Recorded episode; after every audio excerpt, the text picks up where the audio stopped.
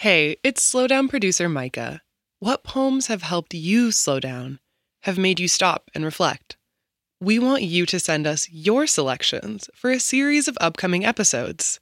Head to slowdownshow.org slash community to submit, or go to our Instagram at slowdownshow to find out more.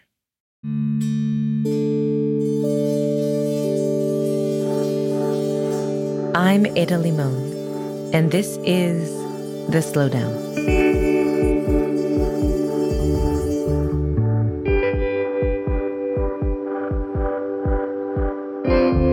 I was reading recently how a cell phone isn't the first thing we should look at in the morning.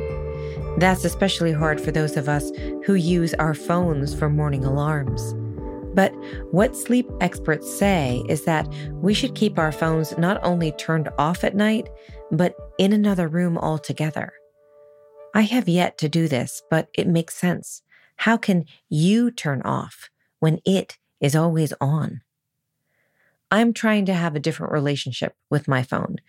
As I travel a lot, my phone is my lifeline to my husband, my family, my best friend message threads that keep me laughing and sane.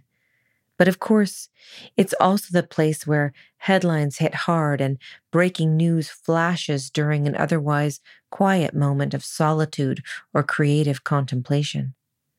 What baffles me is how, for the most part, this juxtaposition is how we live all the time. In the same minute, we may have seen a picture of a cat, someone's wedding photo, a terrible image of war, and an ad for an old fashioned alarm clock that will undoubtedly help improve our sleep habits. This, my friends, seems to cause a sort of wicked whiplash. No wonder our attachment to our phones feels both obsessive and desperate.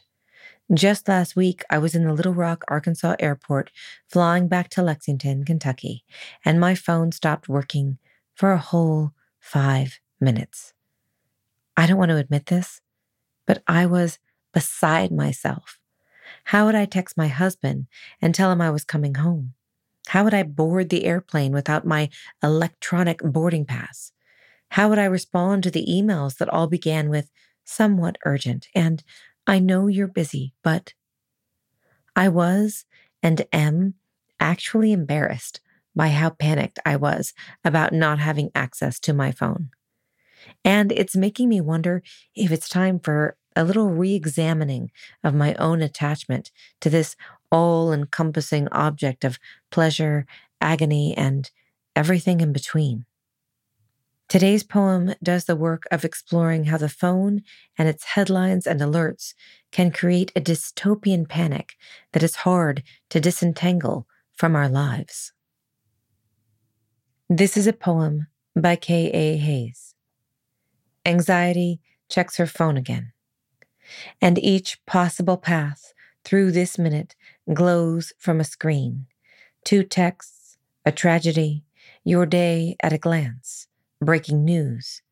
Anxiety demands to walk not just the path she walks, but less worn paths through invisible cities and old growth forests, one foot in each and a third foot on a third path through a 2,200 acre landfill forged by anxiety herself with only a spoon.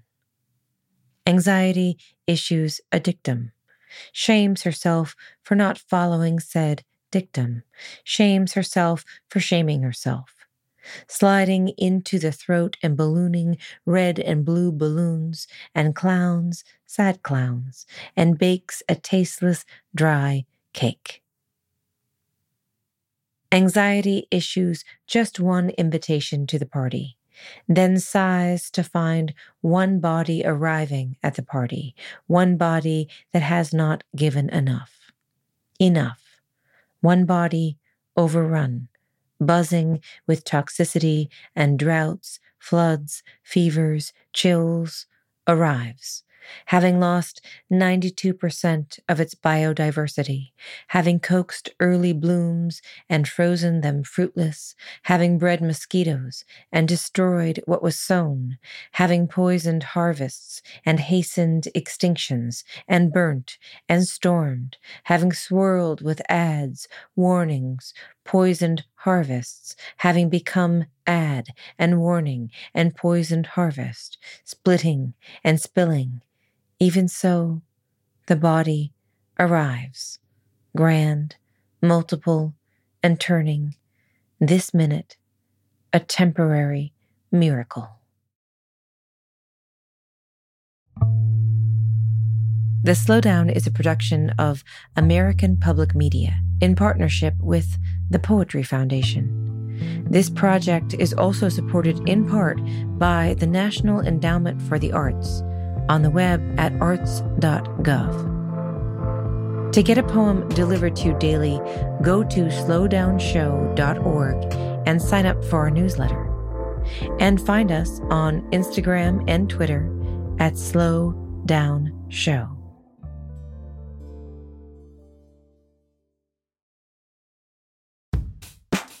We all want to be our best selves, but it can be an expensive journey.